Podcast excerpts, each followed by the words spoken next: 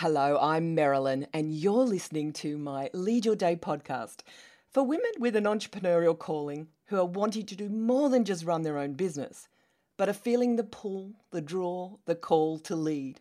For women who are hungry for a higher, more straightforward conversation and redefining what it means to be a female entrepreneurial leader and to break free from the corporate patriarchy model that we have grown up with. A daily reminder to step up and stop reacting, stop hustling, stop just following, and stop just surviving. I hope you find this a breath of fresh air and reminds you to lead your day, your year, your time, and my big vision for you to lead your world.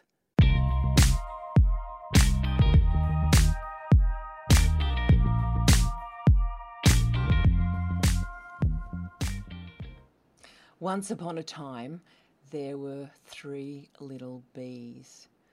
There was the worker bee, the busy, busy worker bee scurrying around doing work, work, work, work. And then there was the honeybee, which apparently is a very social bee. This one likes to do all the marketing and the promoting and running around and chatting and building relationships and telling everyone what's going on in the hive tonight and where they can get new things. And then there's the queen bee. Now, traditionally, we know the queen bee's really in there hatching a lot of baby bees, but the queen bee is the queen. She's the leader. She's the CEO. She's the boss. She's the one that does the planning and the strategizing and making sure the social bee and the worker bee are where they should be. Now, this tale is also a tale about you, the business owner, wannabe business owner, entrepreneur, whether you are starting, whether you still have a dream, whether you're growing, whether you are uh, scaling to new levels, or you're really at that, well, you're at that next level you probably know this already. There are three parts to you worker bee, queen bee, and social or marketing bee. Most of us, I would say, are very good at being worker bee, and often that is down to our personality as well. Some of us love to be queen bee all the time, planning and strategizing. We don't get much work done. And then others of us, we're always on social media doing lives every day, but we don't have any strategy and we don't have any follow up or worker bee. We need to be all three social bee, queen bee, and worker bee. I want you to think how much time do you spend on all three? Write that down. I want to challenge you why don't you allocate 20% of your time to being queen bee, where you spend time planning and thinking about your business and strategizing?